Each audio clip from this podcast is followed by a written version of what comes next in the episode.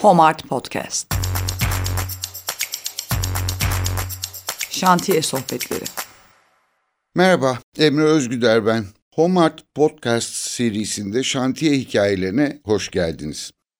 Bu seride ağırlıklı olarak bir projenin, bir tasarımın, toplamda çıkışından itibaren vardığı nokta sizlere yansıyana kadar geçirdiği zamanı konuşacağız konuklarımla. Bu e, ilk programdaki konuğum kendim olacağım. Çünkü size birazcık e, programın formatını da anlatmakta fayda var diye düşündüm. E, Emre hoş geldin. Biz seni iç mimar olarak tanıyoruz. E, bize demin anlattığım şekilde başından geçen enteresan hikayeler anlatabilir misin bu konuyla ilgili?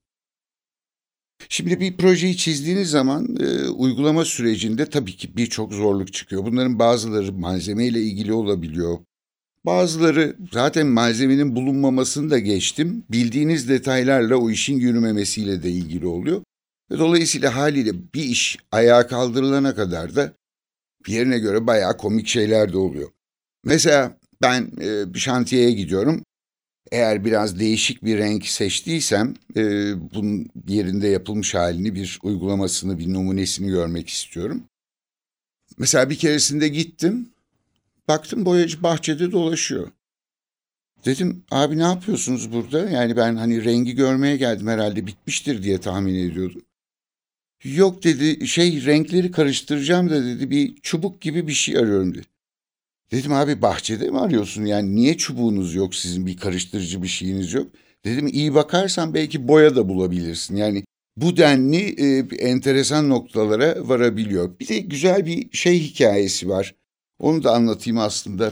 E, Atina'da bir proje yapıyorum. De, zemin kaplaması konusu var. Ben de burada hani bizi de yansıttığını düşünerek o da bir yanılgı tabii aslında ama ee, Çiniler vardır biliyorsunuz çok meşhurdur. Herkes de çok sever. Eski İstanbul'a çok has bir malzemedir.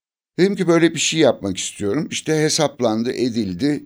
Efendim buradan kamyona yüklenecek, mal Atina'ya gidilecek. Ee, işte biz de orada başında duracağız falan. Ee, döşemesi yapılacak, çizimleri hazırlandı.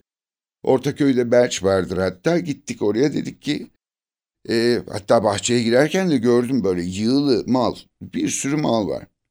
Dedim e, şu kadar metrekare bir şey almak istiyoruz. Dedi abi mümkün değil. Peki dedim niye? Yani burası dolu taşmış.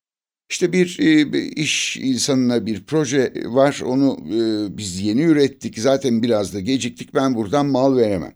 E peki tabii çıktık. Şimdi projede de burası ayrılmış ve buna göre de bir sürü konu düşünülmüş. Yani başka detaylarla da birleşiyor bu. Dedim şey Atina'da yok mudur bu taş? Yani sonuçta belli ki bu aslında Orası kökenli bir malzeme ve işte biraz araştırdılar ettiler dediler Emre Bey varmış oradan da temin edilebilirmiş. Pekala bindik uçağa gittik. Zaten gider gitmez anladım rahat bulabileceğimi çünkü onlarda da havalimanından şehre giderken yan yol falan var yani bu kadar benzeyebilir her şey. Gittik işte bir takım Çiniler var. E dedim e, şu kadar metrekare hangisinden alabiliriz? Dedi hiçbirinden o kadar mal çıkmaz. Peki dedim bu öndeki gruptan karışık alabilir miyiz? Ki o zaman daha Philip Stark karışık Çin'i kullanmamıştı. Demek ki o da belki böyle bir sebepten dolayı kullanmıştır. Neyse bir, bir miktar malı aldık şantiyeye götürdük. Atinalı'da bir taş ustamız var. Böyle yaşı da 60-65 civarında. Dedim benim yarın dönmem lazım. Hani bu taşları lütfen şey yapalım bu akşam yerleştirelim. Karışık olduğu için hani çizim de veremiyorum e, ben de gözümde görmüş olurum. O da bana dedi ki saat dedi üç oldu dedi ben dedi birazdan bırakıyorum. E dedim şey yaparız yani akşam çalışırız çift e, vardiya öderiz sana. O da dedi ki abi dedi bana çift de verseniz tek de verseniz ben dedi 20'lik bir uzo içiyorum. Benim için dedi paranın bir önemi yok. E dedim o zaman şöyle bir şey yapalım. Gel biz dedim beraber hem bir sofra kuralım uzomuzu içelim. Hem de dedim bir yandan taş yerleştiririz. Neyse baktı bu artık benden kurtuluş yok. Tamam dedik başladık. Ben de böyle artık e, Türkçe, İngilizce, ha Almanya'da bir süre çalışmış dolayısıyla biraz da Almanca da biliyor. Onları da karıştırarak dedim ki gel dedim bak bunu satranç gibi bir şey yapalım biz.